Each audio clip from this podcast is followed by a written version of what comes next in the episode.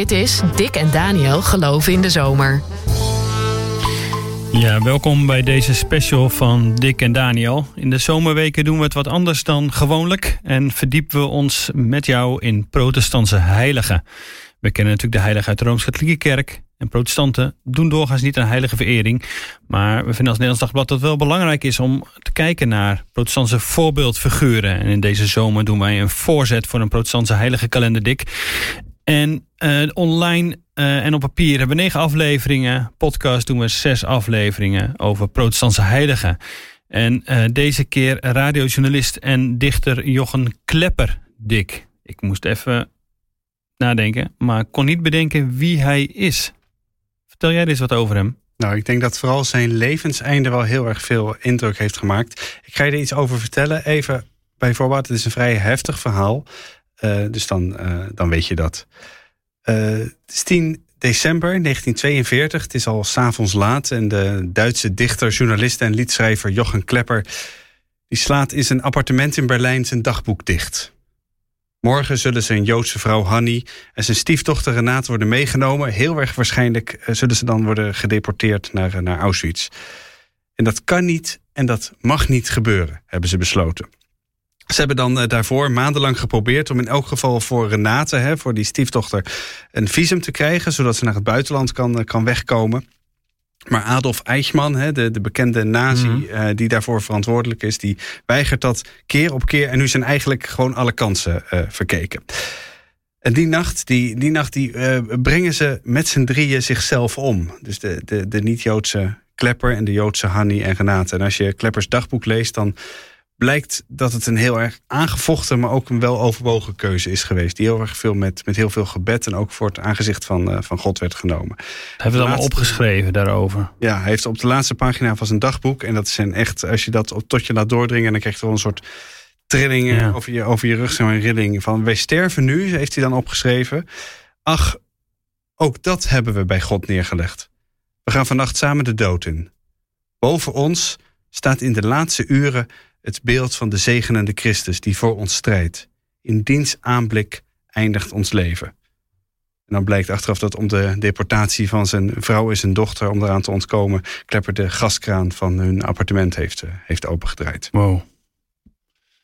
Ja, dat is een heel erg heftig verhaal van een uh, hele bijzondere man. Ook wel een heel erg zwaarmoedige en wat melancholische man die in Nederlandse kerkelijke kringen vooral bekend werd uh, door het lied uh, De Nacht is haast ten einde. Laten we daar even wat van, uh, van horen.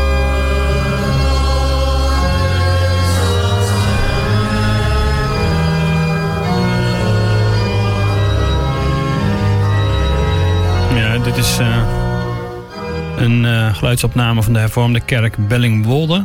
Waar inderdaad de nacht is haast ten einde met elkaar gezongen wordt. De morgen niet meer ver. Bezing nu met verblijde de heldere morgenster. Wie schrijde in het duister, begroet zijn klare schijn. Als hij met al zijn luister straalt over angst en pijn. Ja, dit staat in het, uh, in het liedboek.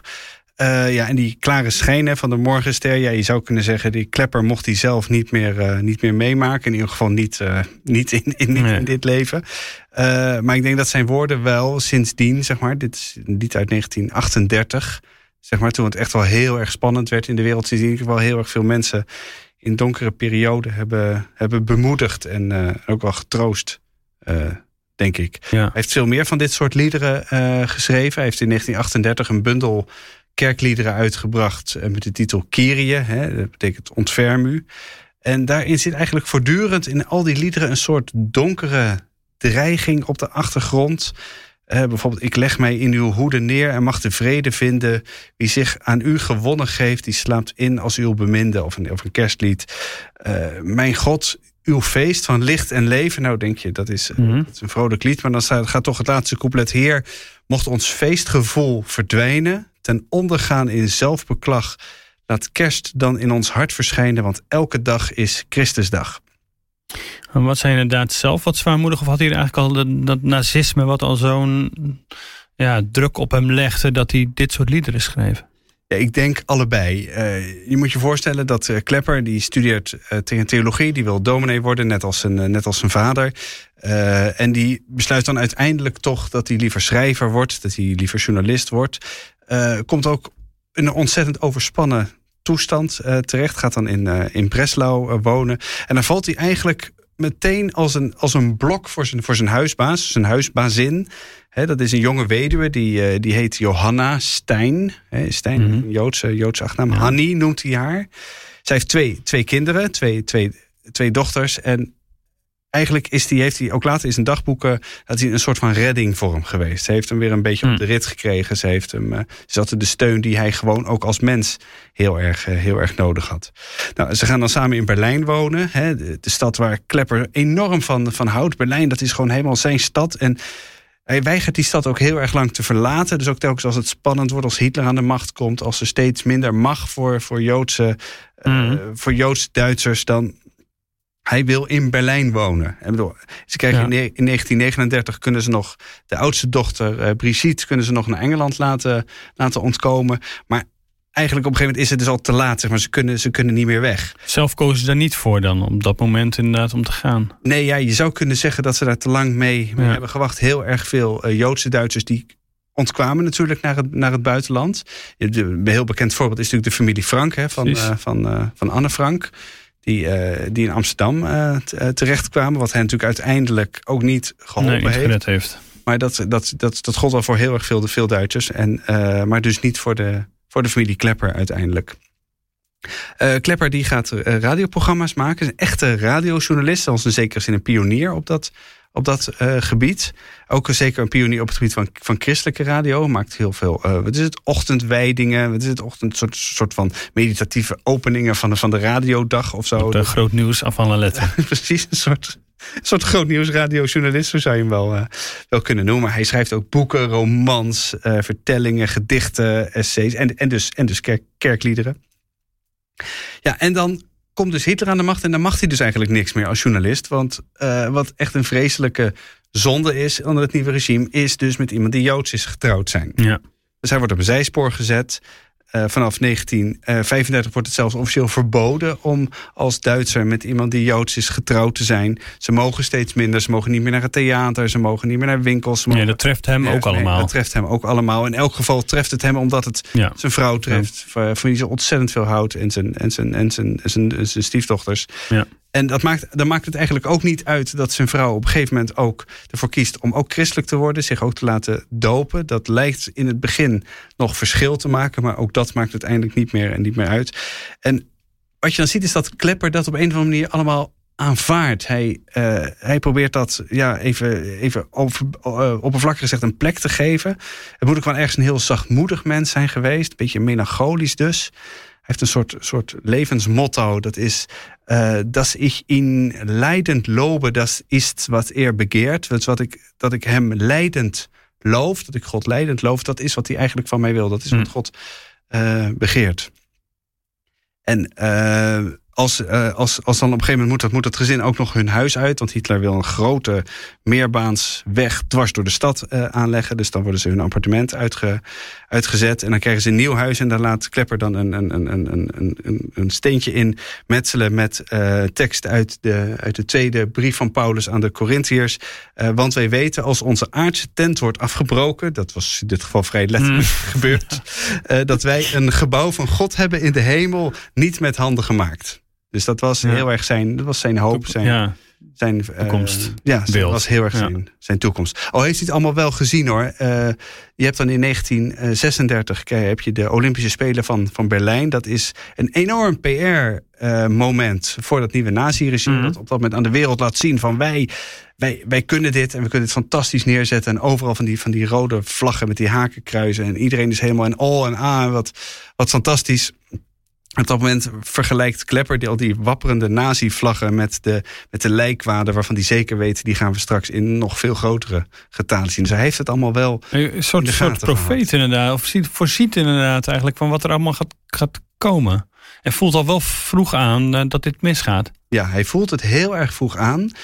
Uh, tegelijkertijd zijn er ook mensen geweest die achteraf. Kijk, ik bedoel, over, over de doden niets dan goed, zou je kunnen mm. zeggen. Maar er zijn ook mensen die we achteraf hebben gezegd. Maar heeft hij zich ook niet ontzettend afzijdig gehouden? Hij heeft mm. het allemaal wel over zich heen laten komen. Hij heeft een schaap niet... ter slachting geleid, zou ik maar zeggen. Als ja. dan. Mm. Ja, hij, hij, is niet in verzet gekomen. Hij is, nou ja, hij is, uh, misschien is hij ook wel gewoon te traag geweest met ervan doorgaan. Hij. Uh, heeft bijvoorbeeld uh, zich niet aangesloten bij de bekennende Kirche. Dat is dat deel van de Duitse protestantse kerk dat zich tegen de invloed mm. van Hitler met name in de, in de kerk zelf uh, keerde. Dat, daar had hij niks mee, daar kon niks mee. De verzet was niet zijn, was niet zijn woord. Nee. Dus was dat vooral in de liederen die hij dan dichtte en de manier waarop hij zich opstelde, maar niet zozeer in het actieve verzet nee, daartegen. Nee, daar was, hij, daar was hij totaal niet van. En waarom komt hij op de heilige kalender van het Nederlands Dagblad. Wat maakt hem dan toch dat je hem hier nog wil noemen? Nou, dat is dan een goede vraag. Want ook zijn, uh, bedoel, zijn keuze voor zelfdoding is, uh, is ook veroordeeld. Er zijn ook mensen geweest die zeggen: ja, had hij dat als christen wel mogen doen? Hè? Dus, bedoel, zelfdoding is in de christelijke traditie altijd als een, als een ernstige zonde beschouwd. Dat, dat mag je niet doen. Uh, kijk, een klepper laat in zijn dagboek, dat is ook na de oorlog uitgegeven, zien van ja, wij hadden echt geen andere keuze. Het alternatief was vreselijk geweest. En we hebben, we hebben gebeden, we hebben het voor God neergelegd. En op een gegeven moment dachten we, dit is de weg die we, uh, die we kiezen. Ja. Maar goed, ja, het is, het, is wel, wel, een hele heftige stap. Dus ja, volgens mij stel je de terechte vraag, waarom staat hij nou hier op het lijstje? Uh, wat mij betreft, wat mij heel erg in hem raakt, is die bijna visionaire manier waarop hij dat, dat, die donkere lucht zeg maar, van, van zo'n van zo'n duivelse ideologie heeft, mhm. heeft gezien, dat daar, daaronder heeft geleden uh, en, daar, en daar ook woorden aan heeft gegeven. Ja. Hij heeft dat op een of andere manier heeft hij dat in zijn, uh, in zijn liederen uh, een wat is het, stem kunnen geven. Die, die, die, die ja. donkerte en ook het gevoel, ja, ik, ik weet het allemaal ook niet. ik ontkom er niet aan. Ik ben niet degene die dit gaat, Nee. Die dit gaat, gaat regelen. Zijn, trouwens, heel veel van zijn liederen zijn vertaald ook in het Nederlands. Zijn uitgegeven in een, uh, in een bundel uh, Het licht breekt door de wolken. Dat is alweer typisch zo'n zo'n Klepperiaanse gedachte van donker en licht. En dat als het dicht is. Komt heel vaak terug in ja, zijn uh, liederen. Dan ja. breekt als het donker is, breekt toch ergens de, ja het dicht door. Dus nee, dit is wel, het is wel een heilige met een, met een, met een rafelrandje. In elk geval niet, uh, niet zo'n grote heilige als andere heiligen in deze serie. Zoals Major Boshart of Florence Nightingale. Die echt gewoon zich van volle overtuiging voor hun medemens hebben ingezet. En daar andere dingen uh, voor hebben gelaten. Ook heel erg veel ja. opgegeven in hun leven. Klep heeft ook heel veel opgegeven. Uh, maar het was meer wat, dat het hem overkwam, zou je kunnen zeggen, dan... Ja, precies. En woordelijk verzet, uh, zeg maar in liederen, of in elk geval daar woorden aan geven over wat het gevoel van die tijd was. Maar niet zozeer in actief uh, zich daar, nou ja, anderen helpen of voor inzetten. En tegelijk heeft hij daarmee ook alweer een bepaalde impact en stempel nagelaten. Want het is natuurlijk ook de geschiedenis is ook weer. Het is ook makkelijk achteraf oordelen ja. over hoe, uh, hoe iemand zich uh, voelt, wat van keuzes iemand uh, maakt. Maar hij voelde wel haarfijn aan wat er mis was met het nazisme. Even nog op een nog vroeg stadium al natuurlijk. Ook omdat zijn, zijn vrouw en stiefkinderen daarmee te maken hadden. Maar ook omdat hij zelf dat dus wel echt zo, uh, zo zwaar voelde drukken. Ja, hij heeft daar echt onder geleden, zou je kunnen zeggen. Ja, dat is wel onder dat aanvoelen. Ja, dat is wel de kunst om het ook weer aan te voelen. Van wat speelt er inderdaad eigenlijk in uh, deze wereld? En wat voor uh, machten zijn er misschien wel achter zichtbaar... waar je niet meteen in eerste instantie ziet... maar wel zo kunt ervaren en mensen zwaar ja, in het zwart kunnen... in het donker kunnen drukken. Ja, en dat, uh, dat vind ik denk ik ook wel, zeker als we het over protestantse heiligen hebben, een heel erg belangrijk punt. Uh, uh, dat we het niet alleen over perfecte mensen hebben. We hebben het niet over mensen die al, altijd op de barricade staan, altijd genoeg energie hebben, altijd wel weer ergens een lichtpuntje zien, altijd wel weer doorgaan. Uh, het ook gewoon over mensen ja. die af en toe gewoon super donker is, die niet meer ja. weten hoe ze verder moeten, zelfs in het meest uh, letterlijke zin van het woord, zoals bij uh, die Klepper is gebeurd. Het is ook belangrijk om die te herinneren en te gedenken op deze manier.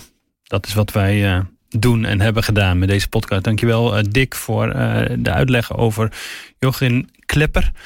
Um, roept dit bij jezelf als je dit geluisterd hebt ook spanning op of kamp je met gedachten van uh, zelfdoding? Ga dan naar 113.nl en vraag om hulp. Het is heel belangrijk dat je ook uh, dat soort uh, je niet alleen daarmee blijft lopen. Wil je meer lezen over heiligen? Kijk dan op nd.nl/slash heiligen. En kijk wat wij daar ook aan andere protestantse heiligen uh, ja, beschrijven. En ook hoe de jaarkalender eruit ziet. We maken nu zes zomerafleveringen dus van protestantse heiligen. Op 26 augustus zijn we weer terug met een reguliere podcast. Tot later.